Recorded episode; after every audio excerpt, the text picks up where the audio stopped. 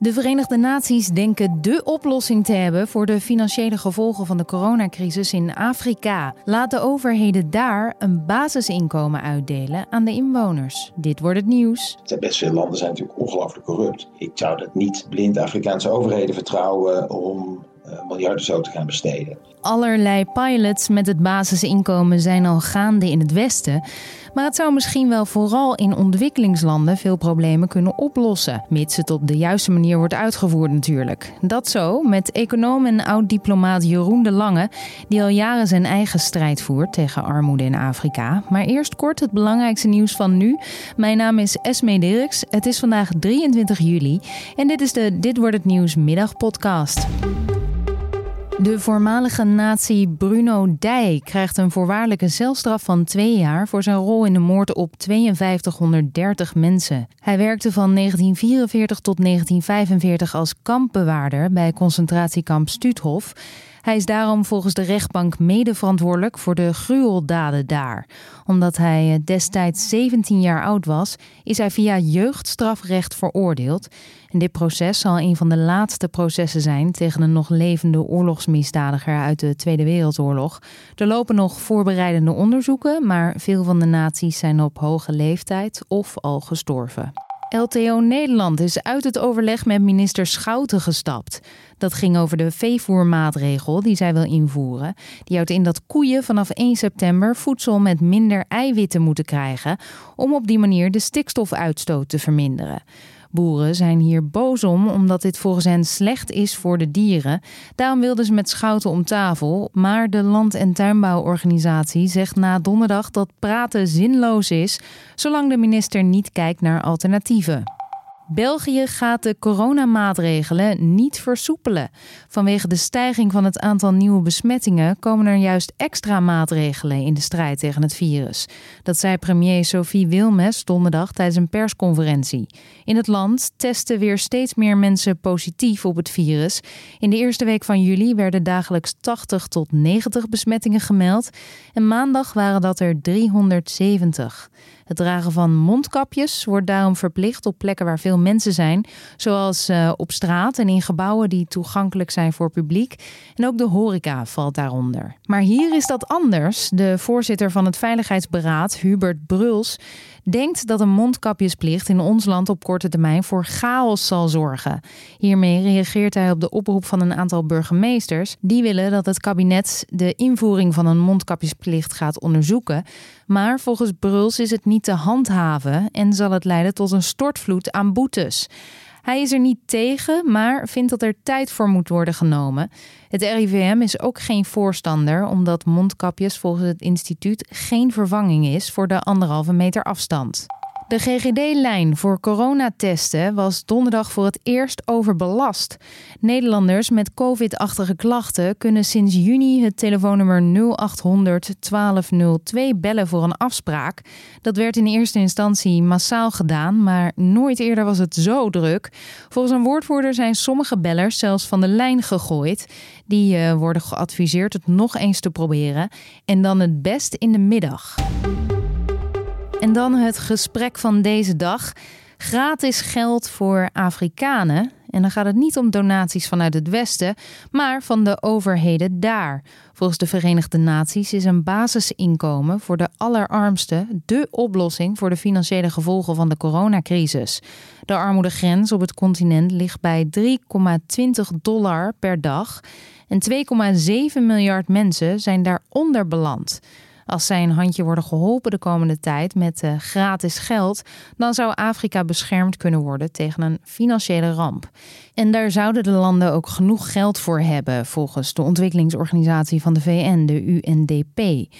Aan uh, econoom Jeroen de Lange, die uh, gewerkt heeft voor de Wereldbank, en ook oprichter is van het project 100 Weeks, vroeg ik of hij heil ziet in dit plan. Ja, de allerarmsten nu in, in deze tijden die hard geraakt zijn door, uh, door COVID, gewoon geld geven is uh, een heel goed idee. Uh, door de lockdown-maatregelen, met name niet zozeer door het, door het virus zelf, maar vooral nu door de lockdown-maatregelen zijn miljoenen mensen hun, ja, hun baantje kwijtgeraakt, kunnen niet meer naar hun velden toe. Ehm, hebben honger, uh, verdienen soms gewoon de helft of nog minder dan wat ze daarvoor verdienden. Er zijn ook heel veel informele baantjes die mensen hebben in de steden. daar konden ze niet mee doorgaan. Mhm. En het beste en het makkelijkste en het snelst is om deze mensen die zo hard geraakt zijn. je hebt het over de allerarmsten in die landen op grote schaal per week een beetje geld eh, te sturen. Dus een heel goed idee. En jij, uh, jij doet het al op een andere manier. Jij omzeilt met jouw uh, organisatie 100 Weeks eigenlijk al heel lang de traditionele route van ontwikkelingshulp door donaties rechtstreeks aan de allerarmste vrouwen te geven. Uh, kan je eens kort uitleggen hoe dat in elkaar zit? Nou, mensen geven via onze website, of individuele mensen in Nederland, het kan ook om grotere fondsen gaan. En wij zorgen ervoor dat dat geld rechtstreeks op de mobieltjes komt van de vrouwen die wij geselecteerd hebben. Dus wij weten dat het vrouwen zijn die in diepe armoede uh, leven. Het zijn wel vrouwen die ze wel inzetten om een tegen eh, alle ongeluk dat ze hebben in een eigen bedrijfje op te starten. En wij zorgen ervoor dat dan dat geld wat wij ontvangen van, uh, van gevers, dat dat 100 weken lang elke maandagochtend 8 euro op de mobieltjes komt van die vrouwen. En we meten de impact van dat geld, want het doet heel veel in de levens van die, eh, van die vrouwen, door regelmatig surveys af te nemen. Nou, en de resultaten daarvan, die leggen we weer voor aan de, aan de gevers. Dus dat krijgen de mensen weer te zien. Dus mensen weten wie ze steunen en um, zien de impact van hun geld. Oké, en waarom eigenlijk alleen uh, vrouwen? Het is eigenlijk niet eens begonnen om per se vrouwen te, te steunen. Maar uit heel veel onderzoek blijkt dat als je gewoon rechtstreeks geld geeft, dat vrouwen daar verreweg uh, het beste mee omgaan. Dus ook uh, bijvoorbeeld microkredieten betalen vrouwen beter terug. Uh, vrouwen denken meer in eerste instantie ook aan het hele gezin, aan de kinderen. Ehm, dus het is gewoon het meest effectief om het aan, aan vrouwen te geven. Oké, dus ze zijn uh, uh, verantwoordelijker als het gaat om geld, hebben jullie geconcludeerd. En um, je had het net over uh, de resultaten van die surveys. welke conclusies heb jij nu al kunnen trekken als het gaat om, om, om die resultaten? Wordt het geld ook daadwerkelijk nuttig besteed? Ja, de, de resultaten zijn verbluffend. We zien de, eigenlijk steeds dat de eerste maanden het geld gaat naar uh, zorg dat de gezinnen van één naar twee of drie maaltijden per dag gaan. Het dak van het huis wordt gerepareerd. Uh, kinderen gaan weer naar school. En schulden, dat is ook heel belangrijk. Uh, veel mensen hebben schulden van rond de 50, 60 euro. Worden afbetaald. Nou, dat leidt tot heel veel stress, het hebben van schulden. En als zeg maar, gezin weer op orde is, dat is dus een stabiel niveau heeft bereikt. uit de extreme armoede is, dat is ongeveer na drie, vier maanden, dan zien we altijd dat vrouwen beginnen te investeren. Want ze weten, het duurt maar 100 weken, hè, dus twee jaar. Mhm. dus, en de, na die vier maanden gebruiken de vrouwen to, uh, de, de, al die maanden die, die, uh, die, die, nog gaan komen om te investeren. Dus een lapje grond, naaimachine. Uh, we zien echt heel veel heel interessante, leuke ja, kleine bedrijfjes, natuurlijk hele microbedrijfjes. Van naaiatelier tot bakkerij tot een heel klein restaurantje. Je moet natuurlijk al niet te veel bij voorstellen, maar het zijn wel echte, echte bedrijfjes. Dus het, geld wordt over het algemeen heel erg goed besteed. En met dus ook echt het idee dat ze daarna zelf kunnen rooien. De VN stelt uh, nu ook iets tijdelijks voor, dus uh, eh, 9 tot 12 maanden. In hoeverre denk jij dat dat op de lange termijn dan ja, structurele armoede in Afrika ook zou kunnen terugdringen als dit zo wijd verspreid wordt? Ja, kijk, om, om een structureel effect te hebben, moet het geld natuurlijk ook geïnvesteerd worden en niet alleen opgaan aan, uh, aan consumptie. Zien wij ook bij de vrouwen die wij steunen, dat gaan er meer dan duizenden vrouwen die wij steunen, dat uh, een groot deel nu van het geld wel gewoon opgaat aan consumptie. Omdat er, gewoon, er is honger, hun gewone werk is, is gestopt. Ook dit voorstel van de Verenigde Naties zal voor een heel groot deel opgaan aan nou ja, de eerste levensbehoeften als je genoeg geeft, uh, en, het gaat ook om hoeveel geef je dan per, per week, ja, dan zal, dat, uh, zal er ook geld gebruikt worden om te investeren. En wij zien wel dat het wel belangrijk is om um, mensen in groepen bij elkaar te brengen. Dus dat doen wij ook. Dus dat ze ook wel um, zeg maar, ook geïnspireerd worden en elkaar helpen om, uh, om het geld goed, goed, goed te investeren. Maar ik mhm. geloof zeker dat als je op grote schaal nu geld gaat geven, dat het niet alleen geconsumeerd zal gaan worden. Ja, want um, pilots met een basisinkomen in het Westen, uh, die draaien meestal om de vraag welk effect het hebben daarvan uh, heeft op het arbeidsethos hè, van de deelnemers. Gaan ze dan nog wel werken? Houden we de economie dan nog wel draaiende? Uh, welke vragen werpt het op als het gaat om Afrikaanse landen? Nou, in, in de eerste plaats zien wij dat het, het geven van geld er niet toe leidt dat mensen het baantje dat ze hadden, dat ze dat niet meer doen. Dus uh, ze grijpen het met beide handen aan om eindelijk dan dat stukje land te kopen. Of om eindelijk die, die, die, die, die koe of maar koeien of geiten te kunnen kopen. Of een huis, hun eigen huis te, überhaupt te bouwen, zodat ze geen huur meer hoeven te betalen. Mm. Ik denk wel dat het, uh, om, dat het verstandig is om dat niet eindeloos door te laten gaan. Dus twee jaar is op, uh, in, in de Afrikaanse werkelijkheid best, best een lange, lange tijd. We hebben het niet voor niks 100 weeks genoemd.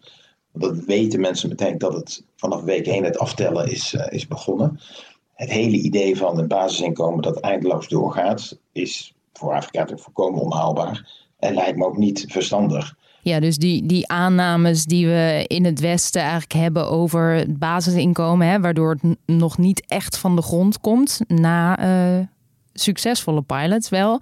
Daar spelen jullie ook op in als organisatie? Nou, ik vind wel dat het uh, oké is en, en ook belangrijk dat er een zeker, uh, dat zien we in ons programma's, een zeker veel groepsdruk is om ook verantwoording, zeker mate van verantwoording af te leggen over waar je het geld aan hebt besteed.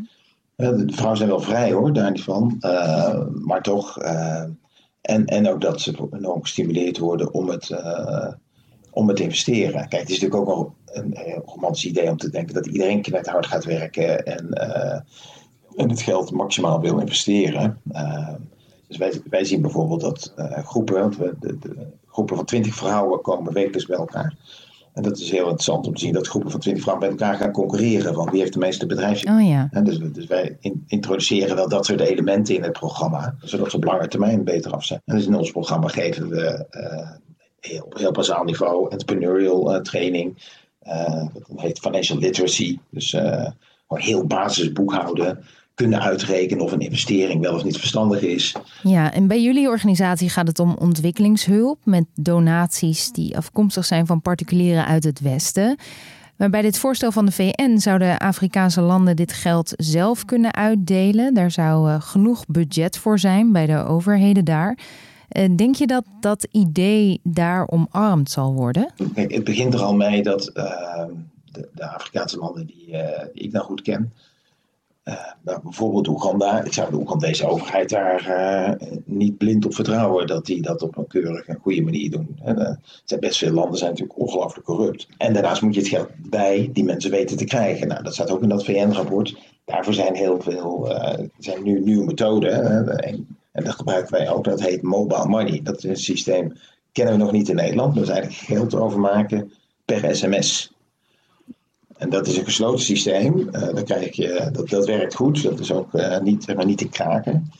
Um, en, en dat is het wat ook de Verenigde Naties voorstellen om op grote schaal te gaan. Ja, dan moet je natuurlijk nog wel steeds weten of dat telefoonnummer waar je dan het geld heen stuurt, hè, dat is een gesloten systeem, werkt goed.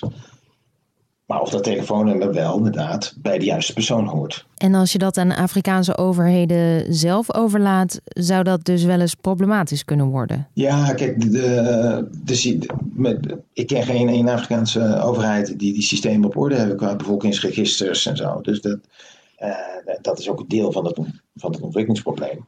Het bestaan van zeg maar oké, okay, betrouwbare lokale overheden die. Uh, op een objectieve, neutrale manier dat geld goed gaan, gaan wegzetten en zorgen dat het alleen met de allerarmste komt.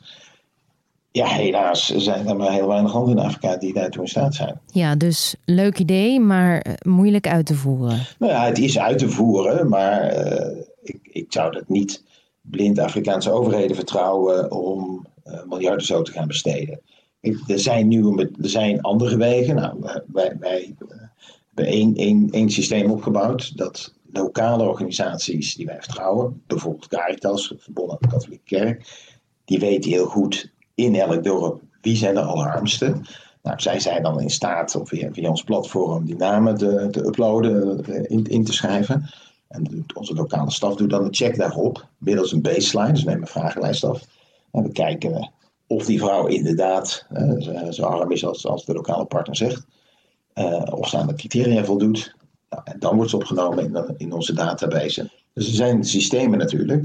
Maar om uh, zomaar miljoenen mensen, miljoenen telefoonnummers zomaar geld te gaan sturen. Uh, dat, dat, dat, lijkt me een tikje, tikje naïef. Ja, dat was Jeroen de Lange over de potentie van een basisinkomen voor de allerarmste Afrikanen. De VN vindt dit op tijdelijke basis een goed idee, nu de landen zelf nog en de landen aan wie deze landen geld schuldig zijn. Want om genoeg geld te hebben voor het uitdelen van geld aan eh, Afrikanen, moeten zij bereid zijn een pauze in de aflossing in te lassen. En dan het weer. De bewolking neemt uh, langzamerhand weer toe vanuit het westen. Nu regent het vooral in het noorden van het land, maar vanavond kunnen overal buien vallen. Het koelt af naar zo'n 15 tot 16 graden aan de kust en 13 graden landinwaarts. De wind uh, waait vanuit het westen, maar is matig. En vrijdag is het bewolkt en regenachtig, maar aan het eind van de dag richting het weekend klaart het op en dan wordt het ook warmer, zo'n 21 graden. Dit was de middagpodcast Dit wordt het nieuws van nu.nl. Mijn naam is Esme Dirks en ik wens je een hele fijne dag. Laat even een recensie achter als je naar ons luistert via Apple Podcasts of waar dan ook. We horen namelijk graag wat je van ons vindt. mailtje sturen kan ook naar podcast.nu.nl. Dag!